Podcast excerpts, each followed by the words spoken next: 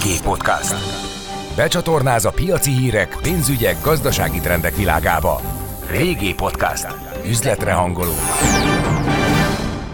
Szerinted a Forage meg fogja venni a digit? Hát most maradjunk a, annál a forgatókönyvnél, hogy igen, hiszen ezt kommunikált a cég, de én most csak ebből tudok kiindulni. Miért te úgy gondolod egyébként, hogy nem? Hát akart venni a Forage egy T-Systemet is, aztán utána nem lett tranzakció belőle. De ez nem jelenti azt, hogy akkor Még ebből a Diginél lesz. szerintem a Digi hajlamosabb, tehát hogy ő kész eladni szerintem, a másik oldalon meg lehet venni. A finanszírozás az egy kérdés szerintem a 4 részéről. És hát a 4G-nál szerintem nagyobb kérdés, hogy akkor a Telenorral összevonódik ez az egész Mert itt akartam, én is így Igen, szerettem igen. volna fokozni tovább, csak ebbe- lelőtted a ebbe azért érezzük, hogy nagyon sok a ha. Tehát azért itt, itt, itt pénzről van szó, a pénz az komoly dolog, abban ugye egyetértünk. Az üzlet egy pillanatra sem állhat meg, de te igen.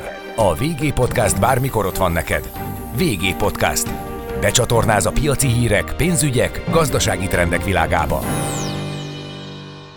OTP-s Richter az, aki, ahol így mindig folyik a Csalódtam harc. volna, ha nem az OTP-vel De kezded. én, de én Richter párti vagyok, tehát én azt gondolom, hogy ha most van valami sztori, akkor azt gondolom, hogy most így a Richter az, főleg nyilván ez azért is van az OTP, azóta rarizott én nagyot, de hogy azt gondolom, hogy a Richterbe. Azért a Richterben van, uh, oké, okay, van a Kariprazin sztori, szeretjük, oké, okay, de azért ez e- emellé kellene más is, és azért látszik, hogy a Richter elkezdte tudatosan fölépíteni, hogy, hogy oké, okay, a portfólió az, az öreg, meg kell újítani, ugye kiesett az Esmia, most bejön helyette a Relubolix. Uh, igaz, ezek nem akkora gurítások, hogy ilyen több milliárdos bevételű, de azért ezek mind olyanok, hogy, hogy tud hozni 70-80 millió eurót a csúcson, eh, árbevételben, ráadásul magas marzsú Ez a eh, kérdés, mert hogy árbevétel, az Tehát, mindig hogy szép. szépen, szépen építgeti át a portfólióját.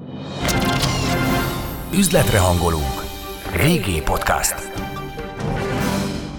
Nagy szeretettel köszöntök mindenkit, és engedjék meg, hogy bemutassa mai vendégeimet, Lee Fong Haitánt, a Concord Értékpapír ZRT vezető elemzőit, a barátoknak csak Tatyi, szia! Sziasztok! És Milo Józsefet, az Erste befektetési ZRT részvényelemzőjét, részvénystratégáját, a barátoknak csak Jóci. Szia, Jóci! Eh, Szervusztok!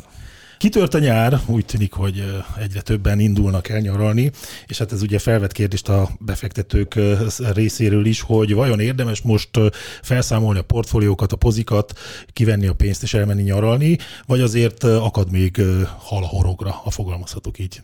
Tatyi?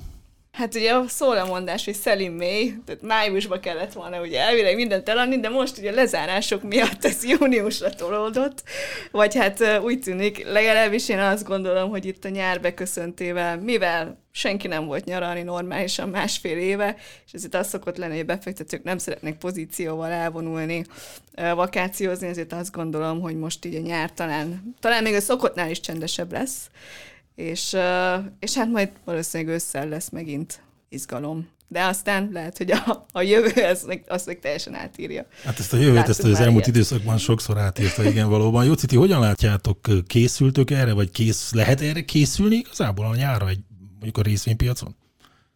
Hát mindenképpen szerintem Tatyinak igaza van teljes mértékben, hogy, hogy, hogy, hogy elmegyünk nyaralni, és pozíciót nem hagyunk függőben, vagy csak akkorát, hogy, hogy ne fájjon, hogyha valami történik, miközben éppen búvárkodunk, vagy ilyesmi.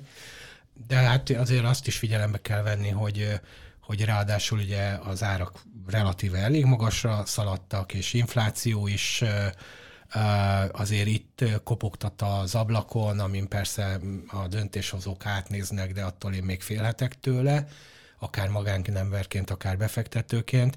Tehát azért ez sok-sok olyan indok, ami azért azt sugalja, hogy, hogy azért érdemes lehet eh, pozíciót leépíteni. Ugyanakkor persze nyilván azért ott van az a fránya likviditás, hogy folyamatosan tolják bele a pénzt a piacba eh, ugye a jegybankok.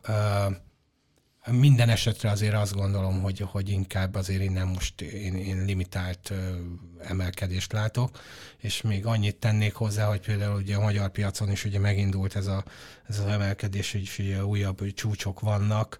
Ugye itt a, nálunk a, a scope-ban az van, hogy 50 ezer plusz-minusz tehát hogy azért olyan rettentes nagy emelkedést már itt a magyar piacon sem várunk. Ez a buxra vonatkozott értelemszerűen, mert pont ez lett volna a kérdés, hogy nem illetlenül kérdeztem meg azt, hogy most akkor utazzunk el, vagy ne utazzunk el, hogy van-e még potenciál. Ugye most látjuk, hogy a vezető részvényeink azért elég szépen mentek, hát most mondjuk kivételt a Richter, de majd erre később visszatérünk, hogy például az OTP esetében ugye meddig mehet még a papír? Most drága vagy olcsó a jelen árfolyamon az OTP? Hogyan látott ki?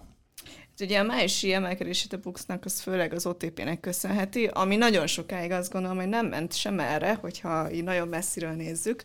Az árfolyamot ez a 13 ezer, 13 500 környékén stagnált a papír, ami azért volt érdekes, legalábbis nekünk is számunkra, hogy ott ültünk, és ott nem értettük, hogy az összes bank pluszban van, lengyel bankok plusz 50 százalék, osztrák bankok is iszonyatosan emelkedtek, miközben az OTP az még nem ment sem erre.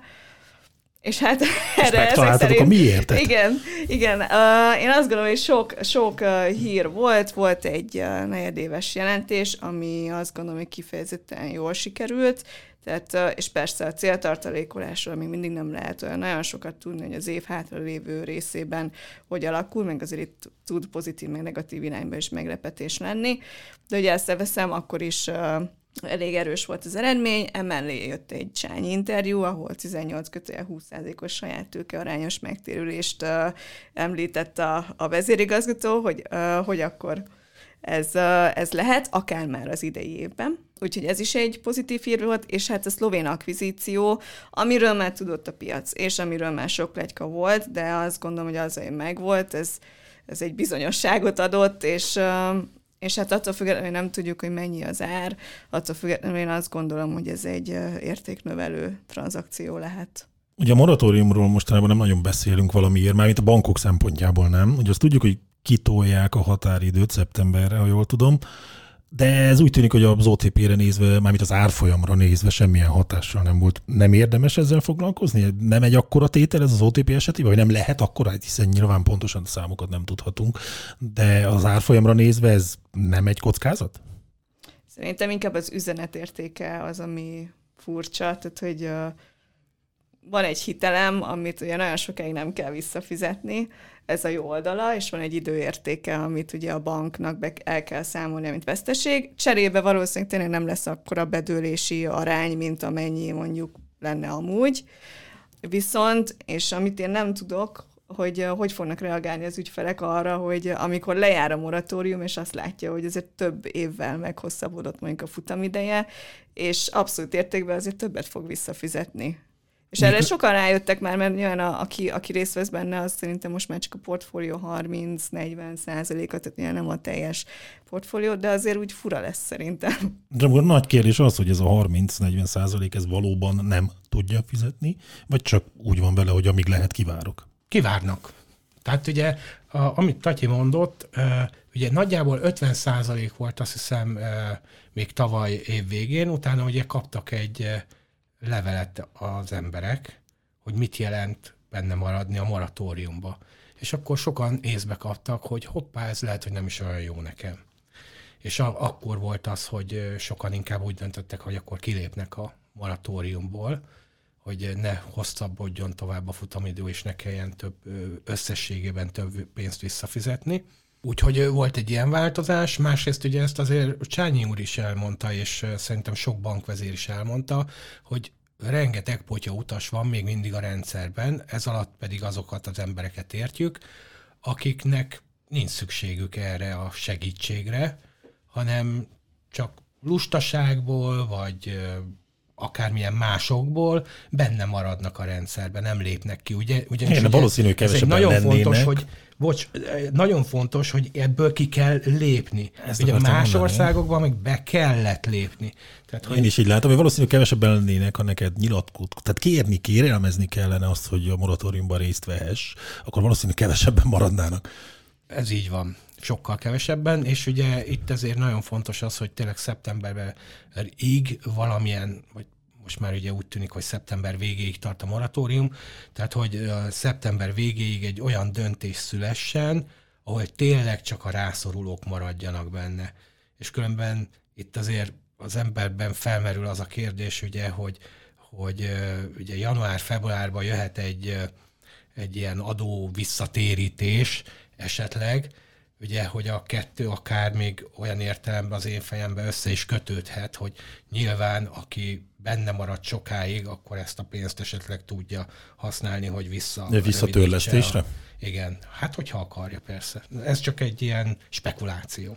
Vagy hát akkor nem, nem jogosult. Tehát vagy az adó visszatérítése jogosult, vagy a moratóriumra, és akkor lehet, hogy mindkettőre meg nem lesz jogosult, mert akkor az ott igen, de végül is akkor mondhatjuk azt is, hogy az, aki kivárt mondjuk, és nem fizette a törlesztő részleteit arra hivatkozva, hogy most nem tudom, lustaságra bármire, de akkor most megkapja ezt az adó jóváírást, ami ha jól értem, akkor itt milliós tétel is lehet, két szülő esetében mindenképpen, és akkor gyakorlatilag ugyanazt a pénzt visszatolja, tehát egy évig mégsem, mégsem, mégiscsak ingyen kapta kvázi azt a hitelt.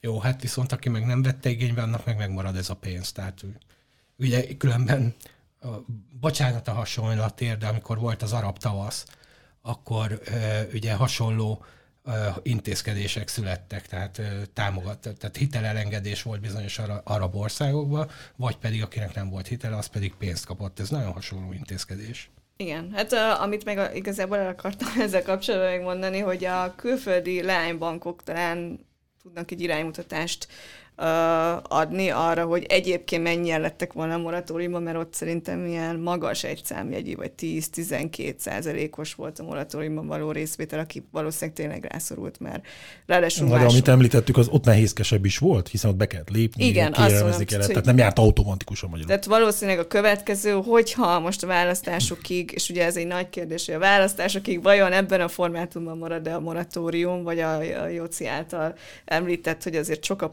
utas és akkor ezzel ellen kell tenni valamit. Ha sok a potyautas, akkor ugye az valószínűleg azzal fog járni, hogy akkor ez a 30 ez inkább akkor lesz 10 Az infláció kapcsolatban nem lehet az, hogy erre is gondolnak az emberek, hogy itt nő az infláció, hát végül is, végül is elinflálódik valamennyi a hitelemből.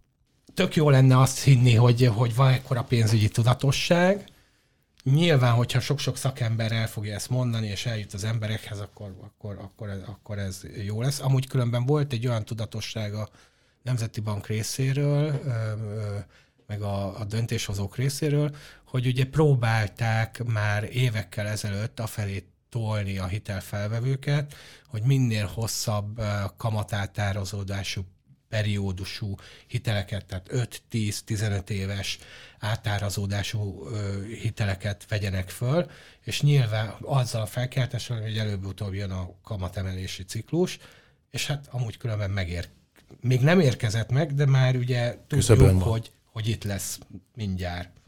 Jövő héten. jövő héten itt lesz, igen.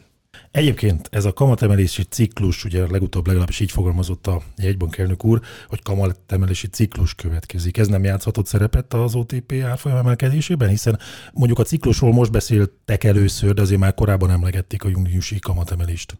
De ebbe igazad van, és ezt elfelejtettem említeni, de természetesen hozzájárult a a pozitív képhez az is, hogy volt egy monetáris politikai szemléletváltás, azt gondolom, mert eddig mindig az volt, hogy ó, hát a gyengébb forint az nem biztos, hogy zavarja a jegybankot, vagy a kormányt, vagy akárkit, tehát a döntéshozókat, és hogy ez akkor se fog megváltozni, hogyha esetleg infláció lesz, és ehhez képest most volt egy érdemi, érdemi változás szemléletben. Akkor ehhez még nyilván hozzá a következő kérdés, hogy mi lesz a forinttal. Tehát most ugye inflációt várunk elég magasat, legalábbis ideiglenesen, de magasat, miközben egy monetáris fordulatnak is a tanúi lehetünk. Ugye az egyik gyengíti, a másik értelemszerűen erősíteni a devizát.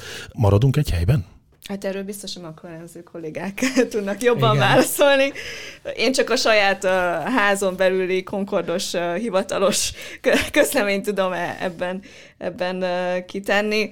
Igen, átmeneti infláció, és ilyen kompenzálni kell a magasabb inflációt ezzel a monetáris szigorítással. Tehát valószínűleg ez a 345 és valószínűleg 360 közötti range az, ami valószínűleg az év végéig legalábbis.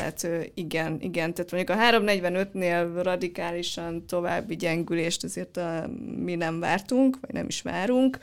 Már csak azért is, mert hogy a környező országok, meg nagyjából mindenki ugyanazon az úton van, tehát előbb-utóbb mindenki ugyanarra lép, akkor igazából nem történt semmi. De hogy ez a range az, ami, ami nálunk. Na, én minket, minket őszintén megmondom, eléggé meglepett az a változás, ami bekövetkezett a jegybankban. Tehát látszik, hogy hogy, hogy nagyon nagy fundamentális változáson mentek keresztül, és Nyilván persze ebben az infláció is szerepet játszik, de azt gondolom, hogy elsődleges szerepe annak van, hogy, hogy a magyar költségvetési hiány úgy tűnik, hogy hosszabb ideig és nagyon magas mértéken szorul be a jelen pillanatban a tervek szerint. Tehát sokkal később térnénk vissza a Maastrichti pályára, mint, mint ahogy azt például a jegybank szeretné. Hát igen, mert ugye sokkal megengedőbb az Európai Központi Bank is, meg az egész európai közösség is, úgyhogy jövőre még nem kell teljesíteni. Igen, igen 23 igen megengedő, de nem 25-ig. Tehát, hogy, és, és én úgy látom, hogy a jegybanknak, a magyar jegybanknak ezzel van egy kis problémája, és ez, ez, ez egyre nyilvánvalóbbá kezd válni, és ez, ez egy jelentős szerepet játszik abban, hogy hogy úgy tűnik most már, hogy elindul egy kamatemelési ciklus. Tehát nem is egy egyszeri kamatemelés lesz, ugye. És ráadásul közben ugye még a folyófizetési mérlegünk is relatíve elég erős, talán erős is maradhat, tehát ugye most azért egyre inkább azt látja mindenki, hogy nagyon erős lesz a német gazdasági növekedés, és az húzni fogja a kelet, közép-kelet-európai országok exportját. Ugye, és azért tudjuk, hogy egy erős folyófizetési mérleg általában deviza felértékelődéssel jár. És teljesen egyetértek a Tatyivan abban, hogy addig, amíg ez a, ezek a változások nem következtek be, és hát majd meglátjuk, hogy hogy a, a def, ugye nem le, egyrészt nem lesz deficit, mint volt 2010 előtt, de hogy a, a költségvetési deficit, folyófizetési mérleg, balanszírozás, illetve a kamatpolitika hogyan fog, vagy hogyan fog egymáshoz viszonyulni. Most egyelőre úgy néz ki, hogy, hogy, hogy elkezd ez szigorodni összességében, és mielőtt még ezt így gondoltuk volna, azért mi is ezt láttuk, hogy a szélesebb tartománya 245-265, és szűkebb tartománya 2, vagy bocsánat. Nem há, lenne három, az is, az se lenne rossz. Az se lenne rossz, de, de 300, 3, 345-ről, vagy nyaralásban legyen 240, de amúgy 345 tehát 345, 365, illetve a szűkebb az a 350, 360.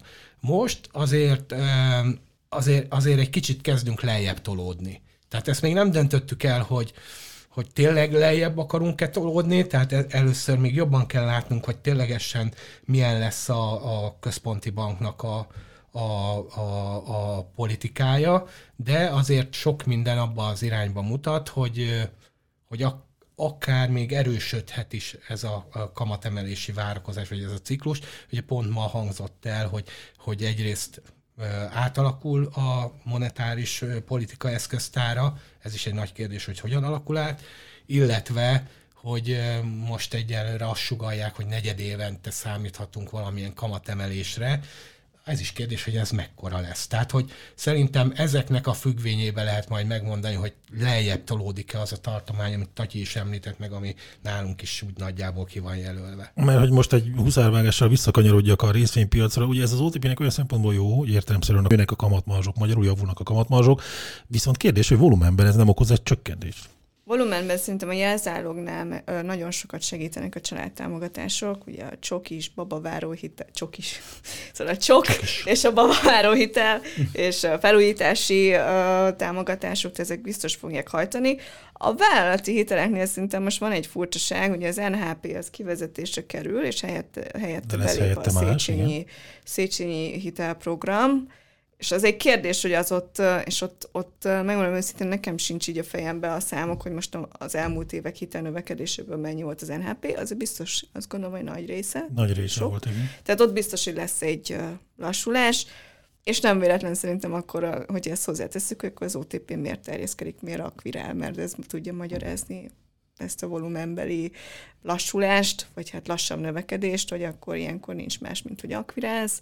A marzsokkal kapcsolatban nagyon érdekes lesz szerintem, amit látunk, mert ugye emelkedni fog ugye a bubor, vagy hát már emelkedett is, és ez stabilizálni fogja a marzsokat, viszont lehet, hogy csoportszinten ettől még kevésbé fog emelkedni, mert hogy akár Szlovéniára gondolunk, eurós környezetet alacsonyabb lesz a margin, tehát hogy ott ez meg ahogy beintegrálódik, akkor lehet, hogy azt fogjuk látni, hogy hiába emelkedik a bubor nagyon sokat, de hogy közben a, a kamatmarzsok azok meg inkább stabilizálódnak, vagy akkor feljebb csúsznak 10-20 bázisponttal, de mondjuk nem 50-nel, mint ahogy mozgott a, a magyar kamat környezet. Nos, hát az OTP-t úgy tűnik valamilyen szinten kibeszéltük, és menjünk is tovább.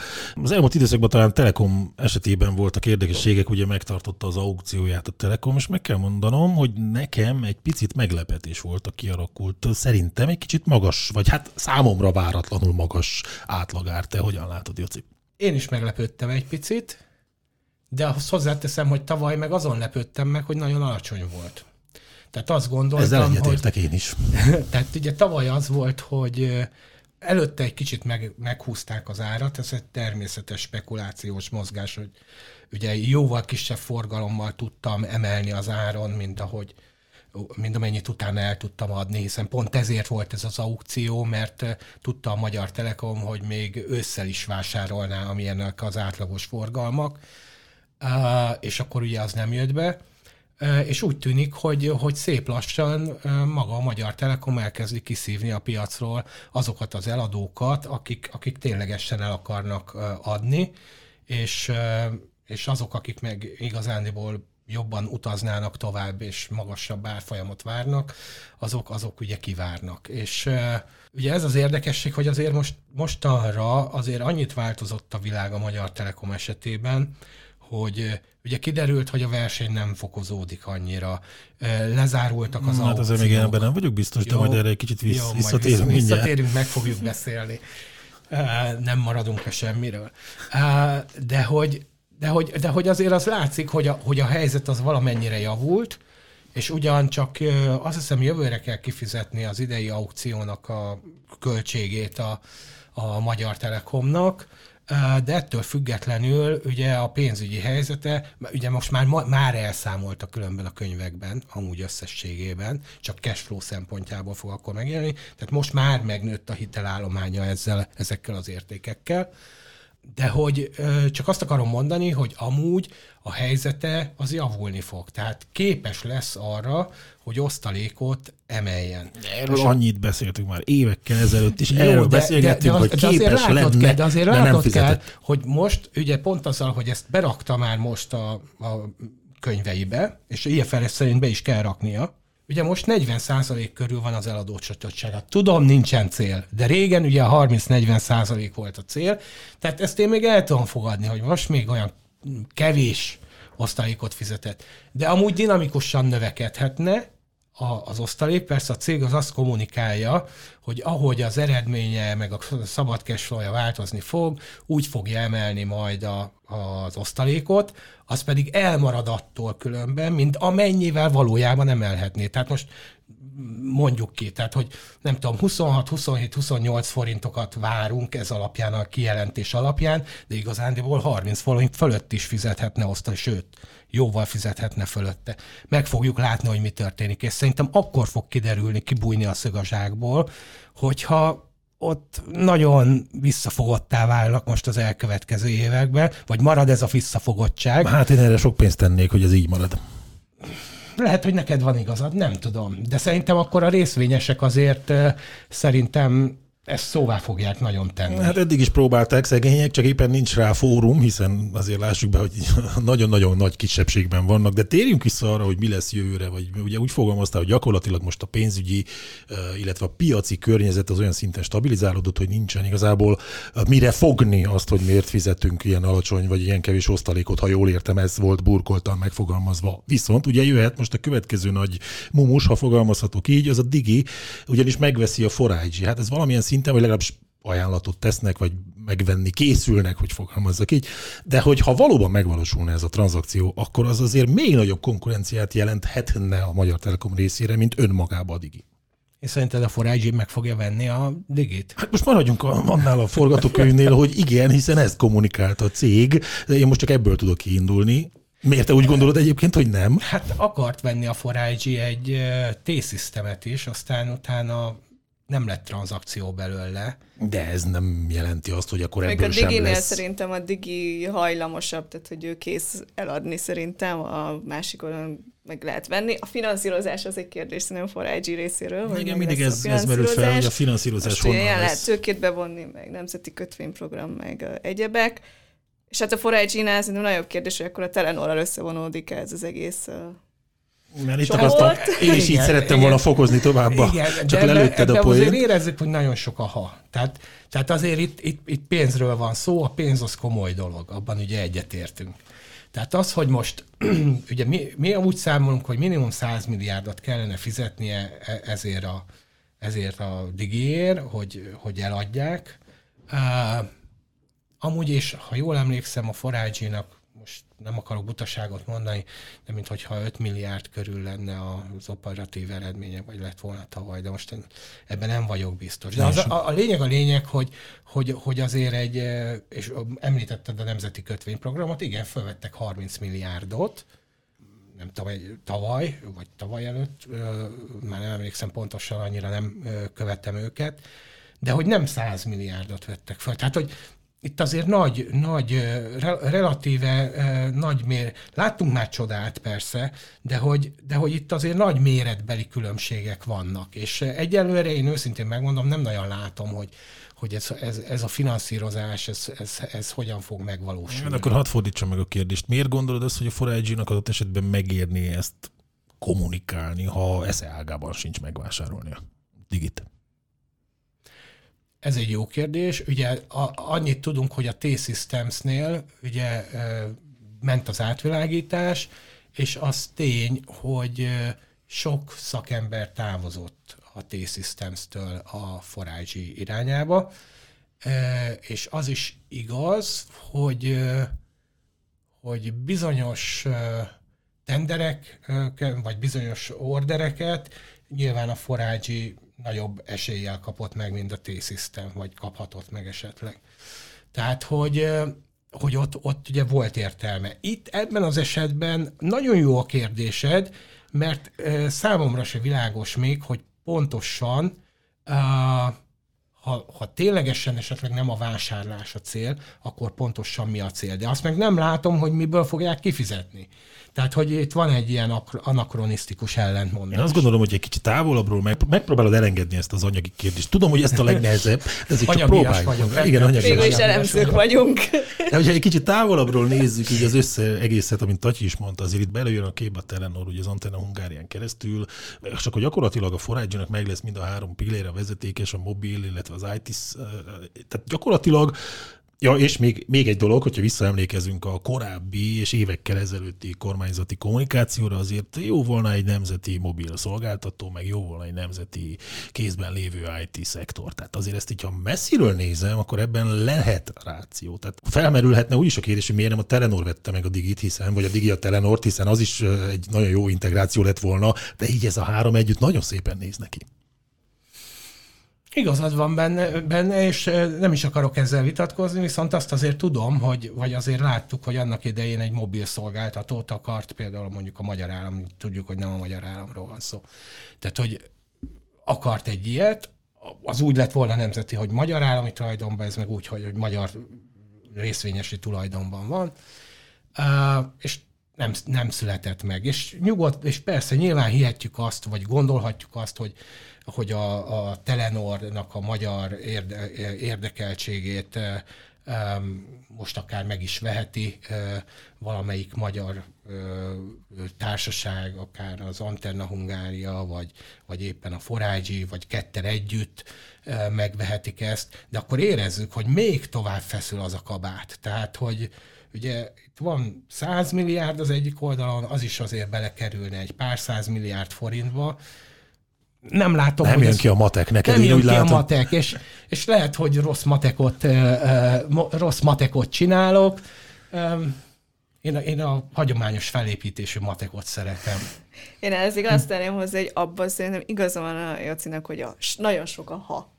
És azért ez nem, ez nem egy indok arra, azt gondolom, hogy a Magyar Telekom esetlegesen emiatt alacsonyabb osztalékot fizessen, vagy kevesebb részvényt vásároljon vissza. Tehát mindig van ezer ok, amiért lehet félni. Ez azt gondolom, hogy nem csak a telekom szektorban van, hanem mindenhol máshol, de ettől függetlenül még... Igen, csak a telekom menedzsment nagyon félős, és ők nagyon szeretnek ezek, tehát ilyeneket előhúzni a tartsóból, legalábbis az elmúlt időszakban folyamatosan ezt hallgattuk, hogy és ezért volt alacsony a, gyakorlatilag a, az osztalék, még úgy is, hogy a tartozása sem volt, nem volt eladósodva a cég igazából, csak az anyavállalat fele ezeket a pénzeket meg mind, hát úgy tűnik, hogy oda csoportosítja a mai napig is át a cég Igen, hát nálunk is, meg azt nem tudom, de talán nálatok is bőven 500 forint felett van az elemzői ajánlásban a célár, de azt gondolom, hogy ehhez azért az kell, hogy igenis emeljenek osztalékot, igenis legyen részvényesi visszatérítés. Vagy akkor definiáljanak, de, vagy akkor legyen definiálva egy osztalék, osztalékpolitika pontosan, vagy akkor egy növekedési sztori. Kezdjen el akvirálni, különben, és akkor nekem az is jó lesz. Különben ugye nálunk most emelte meg a szektor elemző a célárat 400 20 forintról környékéről 525 forintra, és pont ezért, mert hogy, hogy ugye az aukción a, a ugye, és erről nem beszéltünk, hogy azért, ugye, vagy, vagy csak részben, hogy jóval, vagy jelentősen kisebbek lettek a költségei a frekvenciáknak. Beszéltünk erről is nagyon sokszor, de elő fogom keresni a korábbi és beszélgetéseket. E, e, emiatt egyrészt kisebb lesz az amortizáció, egy kicsit a költségek másképp alakulnak, tehát lesz egy eredménybővülés is. Tehát most a, a, a, az üzemi eredmény nem, az eredmény szinten 35 milliárd, eddig úgy vártuk, hogy mondjuk 35-ről 35-ről 40 környékére emelkedhet a, az eredménye. Most ez megváltozott, most inkább ez a 41 néhányról 50 milliárdra emelkedhet az eredménye az elkövetkező Értem, években. de ez miért jó nekem, mint kisbefektetőnek? 20 százalék. Hát, ha kifizetik. Hát, na, ez hát az. pontosan, hát, ha, hát, ha, hát, hát, ha, hát, ha kifizetik, ha, vagy Elég sok itt is a ha azért, ebben Itt is elég sok a ha, de azért azt gondolom, hogy, hogy, hogy, hogy azért a kisebb, kisebbségi jogoknak érvényesülnie kell. Na, nagyon, nagyon szkeptikus vagy látom. Ja, én sajnos a Telekomon igen. évek, évek. Ezúttal is elnézést kérek minden érintettől. Menjünk is gyorsan tovább, mert ebből úgyse fogunk már jól sokan, sokan vannak én is ugyanígy szoktunk erről beszélgetni, és, és tudjuk, hogy hasonló véleményen vagyunk amúgy, tehát hogy haragszunk azért, hogy nem fizet úgy osztalékot, de én eddig el tudtam fogadni azt, ami tehát amiket mondtam az alapján, hogy milyen az eladósodottság. Csak azt sajnálom, hogy jövő... most már mindent bepakolt oda. Tehát jövő most ilyenkor nincs, nagyon nincs csalódott leszel, arra gond, én Akkor nagyon csalódott gondolom. leszek, akkor nagyon csalódott leszek, ez így van. Szerintem fogadjatok is valamivel, ez csak így lenne fel. Jó, ezt adáson kívül majd megbeszéljük. Menjünk gyorsan tovább. A Richter, ugye az másik nagy szívfájdalmam, ugye itt láttam, hogy egészen szépen menetelt a Richter 9000-es forintos szintek fölé, aztán hirtelen nagy megtorpanás és hátraarc. Miért? Erősebb forint hát erősebb forint, de igazándiból már előtte elkezdődött ez a, ez a lejtmenet, és én arra gyanakszom, de ez tényleg csak gyanakvás, hogy eh, igaz, hogy a növekedési papírok, eh, hogy mondjam, vesz, idézőjelbe vett vesző futása, az már elkezdődött ugye valamikor az év eh, elején, nem tudom, talán februárban, február elején, vagy ilyesmi. És azért valljuk be, hogy a Magyarországon ugye két, két növekedési részvény van, az egyik az a Richter, a másik pedig a, az OTP, de az OTP az úgy növekedési, hogy... Közben makrópapír is, igen, és közben... Tehát, hogy őt nem árazták túl. Igen.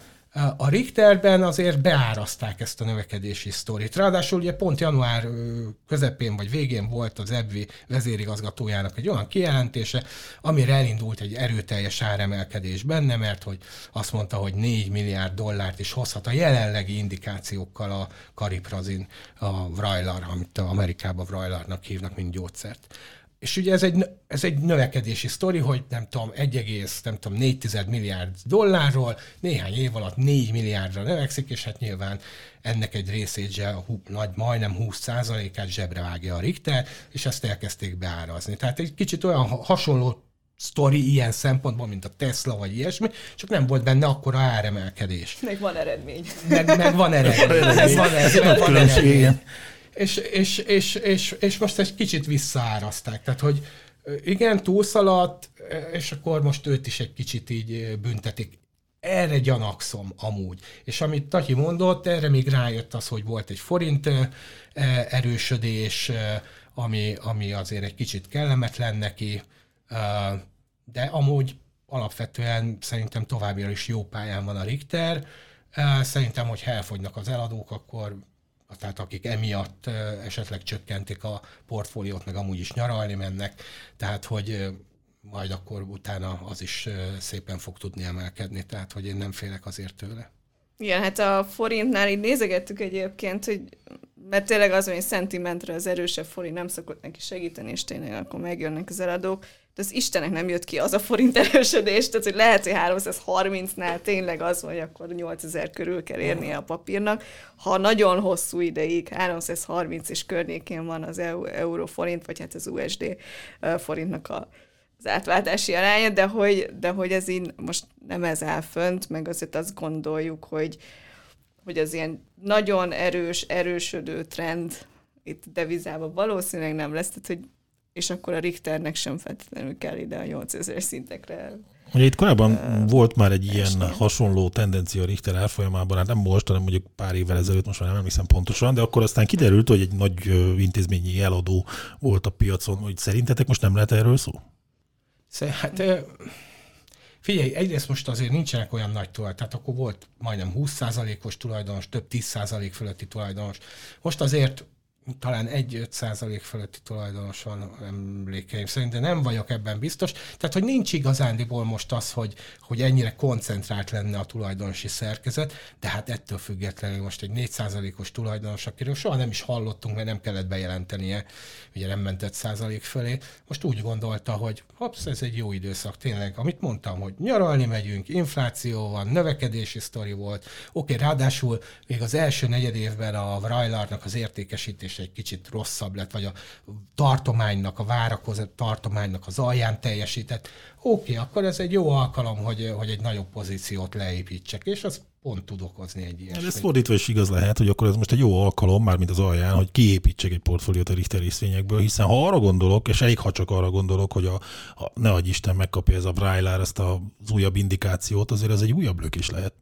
A japán dolog? Nem, az, a, a, nem az Egyesült Államok. Az MDD, MDD-ről. Isten szóljon bele, legyen igazad. Igen, nálunk állandó harc, már, már pont két hete beszéltük, hogy na, akkor vajon a blue chipekben melyiket szeretjük a legjobban, és... És, és melyiket? Így, OTP és Richter az, aki, ahol így mindig folyik a Csalódtam harc. volna, nem az OTP-vel kezded. De én, de én Richter párti vagyok, tehát én azt gondolom, hogy ha most van valami sztori, akkor azt gondolom, hogy most így a Richter az, főleg nyilván ez azért is van az OTP, azóta rarizott én nagyot, de hogy azt gondolom, hogy a Richterbe.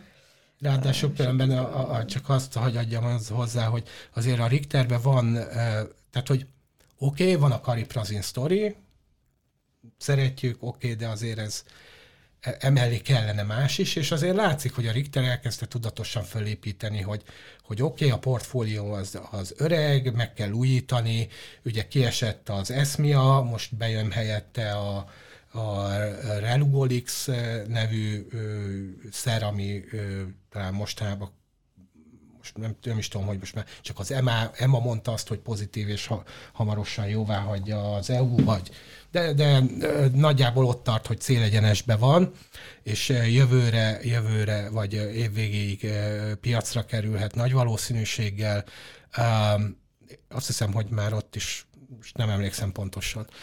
De hogy a lényeg a lényeg, hogy, hogy ugye Igaz, ezek nem akkora gurítások, hogy ilyen több milliárdos bevételű, de azért ezek mind olyanok, hogy, hogy tud hozni 70-80 millió eurót a csúcson, árbevételben, ráadásul magas marzsú Ez a kérdés, mert hogy árbevétel az mindig szépen, szépen építgeti át a portfólióját, vagy, vagy ugye a legújabb fogamzásgátlószere, amivel most indul el heteken belül Európában. Tehát, hogy és, és tényleg ez a legmodernebb fogamzásgátlószer. Ez egy tapasz, ha jól emlékszem. Nem, nem, az ez más, nem az az Evra tapasz, amit vett a, a Jens, Johnson Johnson-tól, vagy a Jensen-től, a lányvállalattól, de az is ilyen 70-80 millió dolláros bevételt tud generálni, és ráadásul egyedülálló termék a piacon. Tehát ugye az Amerikán kívül fogja értékesíteni. És lehetne folytatni a sort, tehát hogy, hogy szépen így építi föl a, a modern bizniszt, és akkor ott vannak még a bioszimilárisok, tehát hogy, hogy nem hagyja, tehát hogy értelmes dolgokra használja azt a pénzt, ami befolyik, és most már elég nagy pénz folyik be, tehát hogy tavaly is nagyjából 100 milliárd volt a nettó eredménye, idén is talán még egy picit több is lesz, mint tavaly, nagyjából ugyanaz a várakozás, mint tavaly, és utána növekedhet tovább, és ez, ez, ezeket a pénzeket folyamatosan használja a portfólió megújításra, ami szerintem egy pozitív dolog nem sok szó esett a blue chipek között a molról eddig. Hát az elmúlt napokban elkezdett emelkedni, vagy az elmúlt hetekben inkább így fogalmazok a MOL, és elég látványos kitöréseket produkált, de én azt gondolom, hogy még mindig elég halovány. Tehát ez a 3000 forint még mindig nagyon messze van.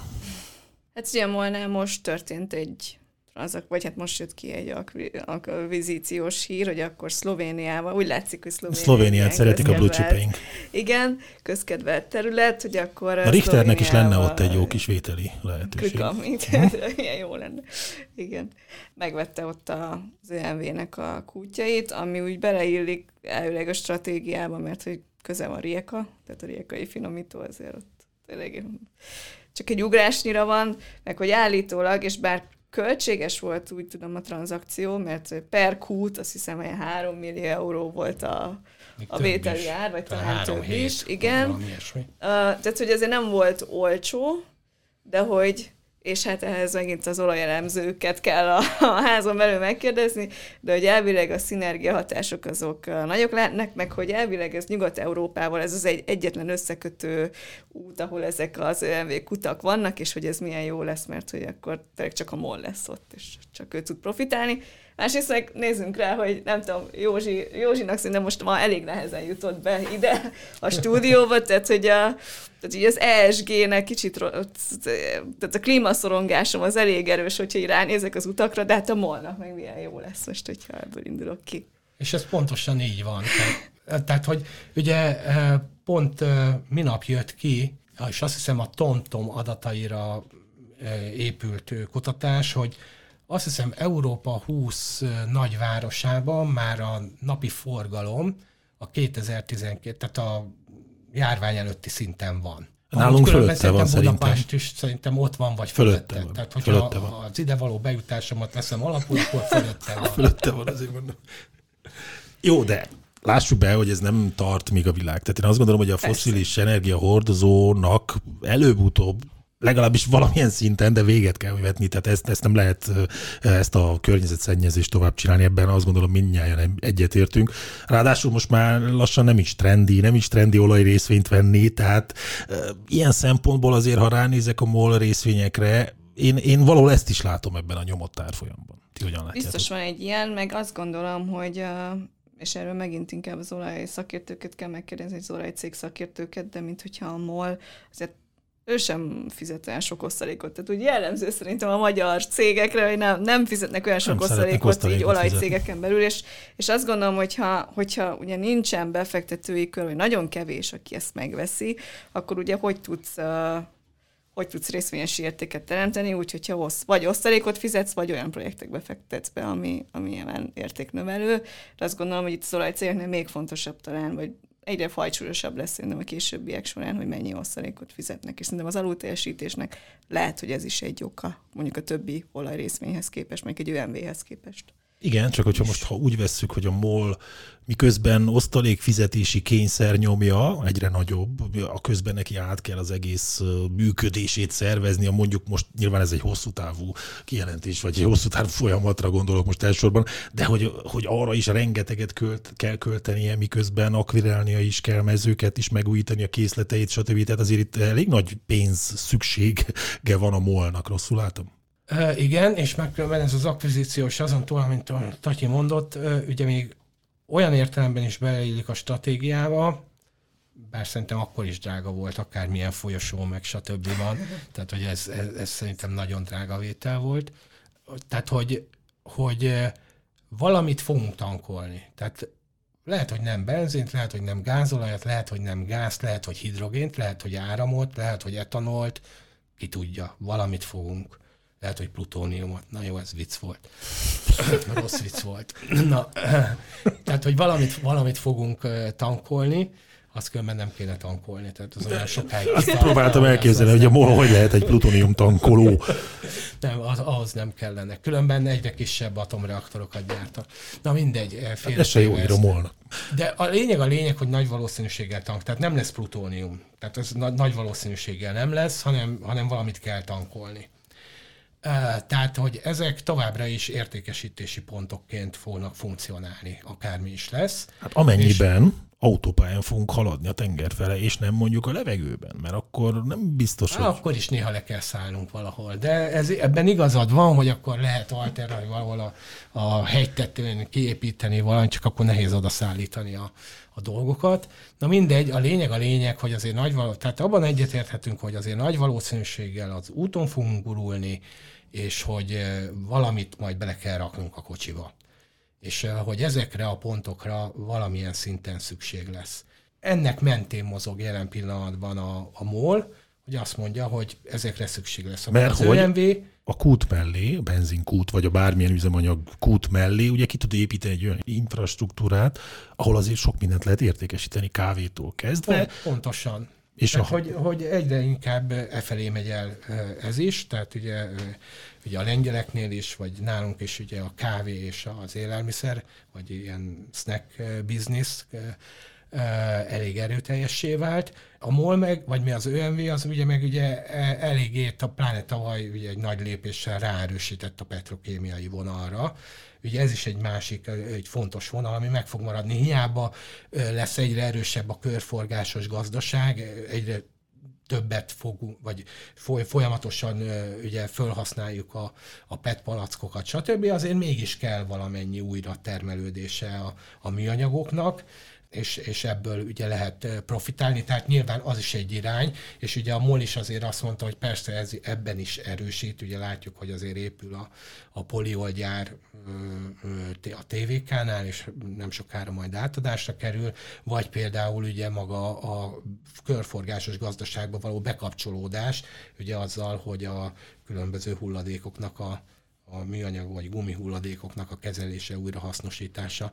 De ez tény, hogy újra kell definiálniuk magukat a, ezeknek a társaságoknál, és ugye erre jó példa volt különben Dániában az a cég, most nem jut eszembe a neve, a neve, ami tőzsdére ment, e, és átalakította magát egy megújuló. Örsted, vagy Orsted, Orsted, Orsted, igen.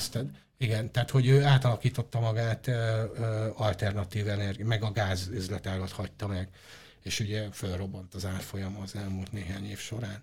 Tehát ha és, ma... és keresi a helyét amúgy a MOL is. Így van. Ha ma MOL részvényt akarok venni, akkor gyakorlatilag nem úgy veszem meg, legalábbis hosszú távra akarom ezt megvenni, akkor nem úgy veszem meg, mint egy olajtársaság papírját, hanem egy potenciális, hát nem tudom, valamit, ami majd a jövőben lesz, poliolgyártó, üzemét, vagy egy kiskereskedőjét, vagy miét? Na akkor, akkor beszéljünk az árazásról, jó? Beszéljünk pont az erre kérdeztél rá. Ugye, hogy ezek a cégek tipikusan 4-es, 5-ös évi ebitdán forognak. Az mit is jelent? Az azt, hogy a, amely árat adok érte, ő ezt meg fogja termelni az elkövetkező ö, vagy 4-5-6 évben, különben tipikusan 4-es, 5-ös, sőt most már sokan 4-es alatt forognak.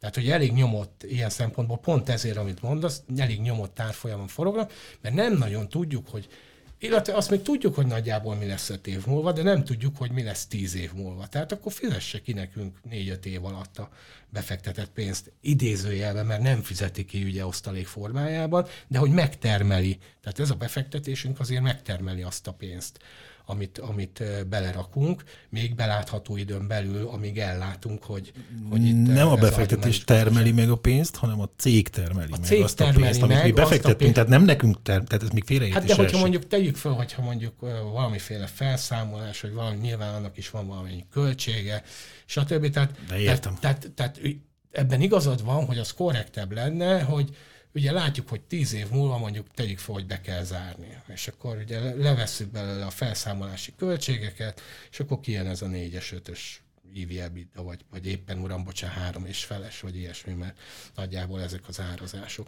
Tehát, hogy, hogy igazándiból az azért benne van ezekben az árakban. Tehát ez a nyomottság, ár nyomottság, van ez Mert megjelenik. szerintem ez azért is van, mert egyrészt nem tudod, nem tudod meg satszolni azt, hogy mi lesz tíz év múlva, másrészt ezért aztán definiálni sem nagyon tudod azt a céget, hogy most egy növekedési sztorit gondolj bele, vagy az osztalékot, hiszen az osztalék sem túl magas, ebben is megegyeztünk korábban. Azért nem olyan vészes az az osztalék. Tehát jó, persze idén csak 100 forint, a 2500 forintra, ugye ezt ki lehet számolni, hogy ez, ez nagyjából, nem tudom, 3,5 százalék, ami nem olyan rettentesen magas, de ugye korábban azért inkább úgy volt, hogy volt a normál osztalék, az mondjuk 95 forint, és akkor arra még rájött, és nem tudom, 120-130 forint, ugye akkor mondjuk az árfolyam is magasabb volt. Tehát abban igazad van, hogy azért nem egy 7-8-9-10 százalékos osztalékú papír, de nem egy nulla. Tehát régen azért ez egy nulla, nagyjából a nulla kategória volt osztalékban, most már onnan elrugaszkodott az OTP is, a, a, a Richter is amúgy, bizonyos értelemben, bár még mindig nagyon le van maradva, és szerintem le is lesz maradva. Az OTP is elrugaszkodott erről a szintről, a Magyar Telekom meg meg visszacsúszott egy picit, ugye ezt megbeszéltük. Eh, Tehát, hogy, hogy itt azért vannak javuló osztalékok, de, de ugye nyilván, amikor majd újra definiálja magát, hogy, hogy pontosan milyen irányba fog jól elmenni, vagy erőteljesen elmenni, és ennek milyen készpénz szükséglete lesz, szerintem ott fog eldőlni, hogy, hogy eh, most akkor itt egy növekedési sztori van, vagy sem. Szerintem óriási egyébként itt a pont az újradefiniálás miatt az, hogy a, a menedzsment szerepe, hogy hogy teljesít. És hát mondjuk a mollal kapcsolatban azért voltak kellemetlen tapasztalatok akvizíciókkal kapcsolatban, remélhetőleg ez előre menőleg nem ilyen lesz, de azt gondolom, hogy emiatt is talán szkeptikusabb a piac, mint mondjuk a többi olajcégnél. Ez az egyik, meg nyilván volt ez, a, ez az alapítványos hír, ami szintén tudott hatni az árfolyamra. Általában a befektetők nem szeretik az állami, vagy az ilyen hirtelen állami beavatkozásokat ilyen módon. Az persze kérdés, hogy az egészben mi sül ki, lehet, hogy, hogy nem lesz akkor a befolyás ennek az alapítványnak, vagy így pont elműködnek egymás mellett, de szerintem ez is okozott ez a bizonytalanság. Igen, főleg külföldről nézve ez nyilván másképp hat, hogy Igen. bármilyen Persze állami... aztán ugye megnézik, hogy igazából a lengyeleknél is van állami tulajdon. Tehát, hogyha így szétnézünk a piacon, egyébként csomó helyen előfordul ugyanez, csak így az annyira hirtelen jött, hogy lehet, hogy ez is szerepet játszott itt a gyengébb teljesítményben. Nos, hát nagy egyetértés van köztetek a blue chipekkel kapcsolatban. Még engem is szinte sikerült meggyőzni a Telekom menedzsmentjének a jó indulatáról, de ha most kellene egy portfóliót összeállítanátok, akkor mondjuk hogyan rangsorolnátok benne a blue chipeket, Tatyi? Nekem a Telekom egyébként az utolsó helyen áll, tehát hogy nem, annyira, annyira nem vagyok meggyőződve. Ettől függetlenül egy nagyon jó cég, meg én is látom a lehetőségeket és a felértékelési Jó, potenciált. itt egy perc, senki ne értse félre, nem a céget. Csak a Momentum, teljes- meg van. egyéb szempontok alapján számomra nem annyira vonzó. Nekem a Richter a legvonzóbb, és akkor így a MOL OTP az úgy ott középen ott el, el vannak. Talán most az OTP, mivel annyira felülteljesített, lehet, hogy a MOL egy kicsit előrébb sorolódott, és akkor az OTP az meg... De pusztán azért, mert már sokat ment az Így OTP, van. ha jól értem. Jóci? Hát nekem is a, a Richter a, a szerelmem, tehát ö, szerintem, szerintem most ö, pláne, hogy már ennyit esett, és ö, továbbra is ö, azt gondolom, hogy fundamentális oldalon jó, beszéltük a forint változást, de hogy az nem, nem olyan rettenetesen nagy, mint amit indokol, tehát az, az nem indokolja ezt az esést. Tehát azt gondolom, hogy, hogy abban van komolyabb potenciál. Én még azért továbbra is szeretem az OTP-t is, és nálam azért lehet, hogy inkább a MOL van az utolsó helyen a Magyar Telekommal szemben, de én sem vagyok annyira, ugye ebből is látszik, hogy azért azt gondolom, hogy ez, tehát a racionalitás az azt mondja, hogy amiről beszéltünk, hogy meg kell lépni, de nekem is vannak kételjeim. Tehát ezért van a harmadik helyen. Most a műsor után eh, leülünk és megbeszéljük ezt a fogadást is, is, egymás között. Addig is hadd hívjam fel mindenkinek a figyelmét arra, hogy mindaz, amit eh, itt a beszélgetés során hallottak, az nem minősül befektetési tanácsnak, amennyiben ezen gondolkodik bárki is, sokkal körültekintőbben tájékozódjon. Li Fong Haitán, a Concord Értékpapír ZRT vezető elemzője, a részvényelemzési osztály vezetője volt a mai vendégem, és Míró József, az Erste befektetési ZRT részvényelemzője, részvény stratégája. Nagyon szépen köszönöm, hogy eljöttetek, nagy-nagy szeretettel várlak máskor is. Köszönöm Köszönjük. szépen, köszönjük szépen. Sziasztok! Jövő héten is jelentkezünk. Sziasztok! Üzletre hangolunk. VG Podcast.